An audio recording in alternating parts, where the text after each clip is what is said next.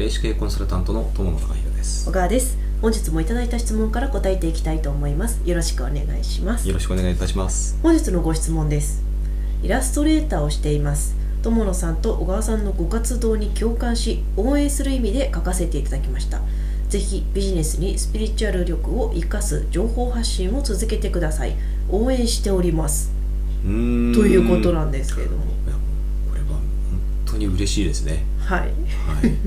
であのー本当あのまあね、私たちも、まあ、このあの YouTube の動画はあの8月からまあ開始して、えー、ともう間もなく、えー、と100回に行こうというところなんですけども、うん、本当にあの、まあ、おかげさまでこうやって続けることができております。本当にありがとうございます、ありがとうございます。えあの本当はイラストレーターさんというあのことなんですけどもあのイラストレーターさんのお仕事ってものすごく実はあの、えー、とスピリチュアルのお力って関連してる仕事だと思うんです、うんうん、あのインスピレーションがやっぱりこう降りてこないと、うんまあ、あのいい作品とか、あのいいあのこう絵というのはやっぱり描けないものじゃないですか。だから本当にあの高校で言われてるあのビジネスにスピリチュアル力を生かすっていう、まあ、これは本当にあのご普段からされてられてるんだと思うんですよね。うん。うん。